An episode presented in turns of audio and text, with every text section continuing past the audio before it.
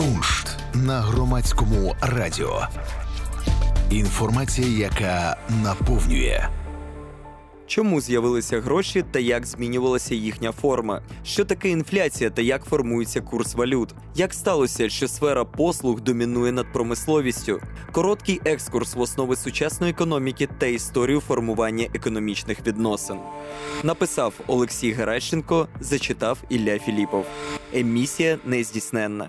Уявіть себе первісною людиною. Ви вкриті шкурою забитого ще минулої весни мамонта, яка зігріває і захищає. Добуваєте вогонь за допомогою паличок і сухого моху.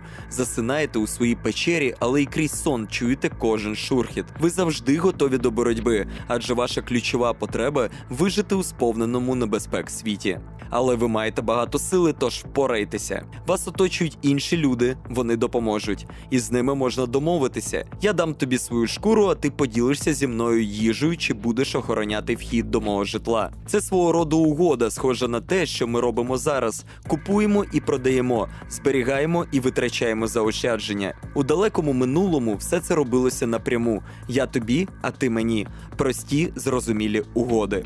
Проте людина розвивається, задовольняє потреби і формує нові. Тож обмін згодом стає надто складним. Мені потрібна шкура, тобі зброя, йому житло, її охорона. Кожен має щось цінне, та потрібно нас усіх звести, щоб ми щось віддали, а потім щось отримали. А якщо таких потреб десятки чи сотні?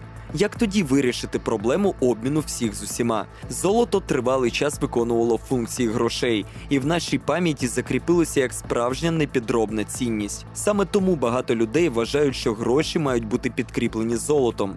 Однак тут закладена проблема. Згадайте, з чого ми починали: з виконання грошима функції обслуговування обігу, супроводу всіх операцій купівлі та продажу товарів, робіт і послуг. Але ж економіка зростає, таких операцій стає все більше. Відповідно, для їх забезпечення і грошей потрібно більше. Це те, що роблять усі центральні банки світу. В Україні Національний банк стежить, аби кількість грошей в обігу відповідала економічному розвитку. Тому в економіці, що зростає, кількість грошей невпинно збільшується.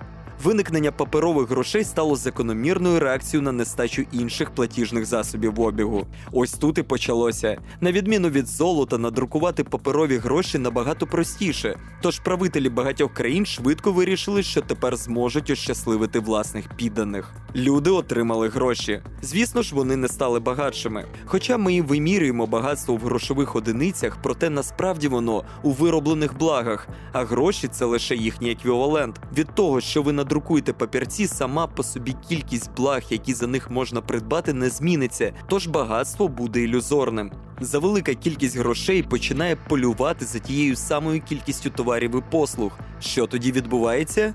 Просто зростають ціни. В економіці це називають інфляцією.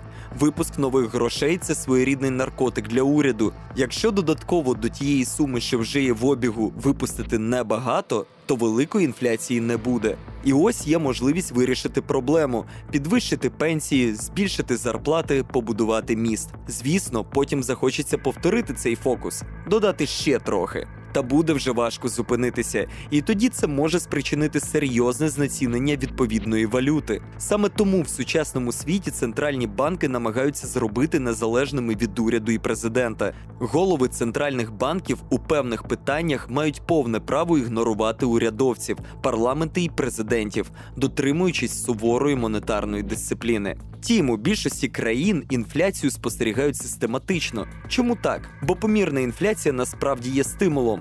Ми дивимося на свої гроші і розуміємо, що вони поступово втрачають вартість. Тоді ми купуємо щось на них або кладемо в банк під відсоток, запускаючи їх в економічний обіг.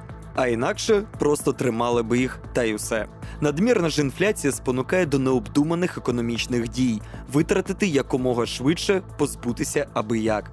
За високої інфляції гроші втрачають цінність, а спроби їх позбутися змушують домальовувати нові нулі на купюрах. Тоді це перетворюється на велику проблему. На фотографіях, що показують життя Німеччини в 30-х роках ХХ століття, можна побачити, як люди розводять вогонь, підпалюючи пачки з грошима, що коштували так само, як папір, на якому їх надруковано. В той самий час, скориставшись економічними негараздами, Гітлер приходить до влади. А якби ви захотіли стати доларовим трильйонером, то до 2009 року могли би здійснити мрію, завітавши до Зімбабве, де через необмежений друк грошей ціни досягли таких позначок. Колись одна з економічно найрозвинутіших країн Африки стала однією з найбідніших країн світу. А що змінилося у 2009 році?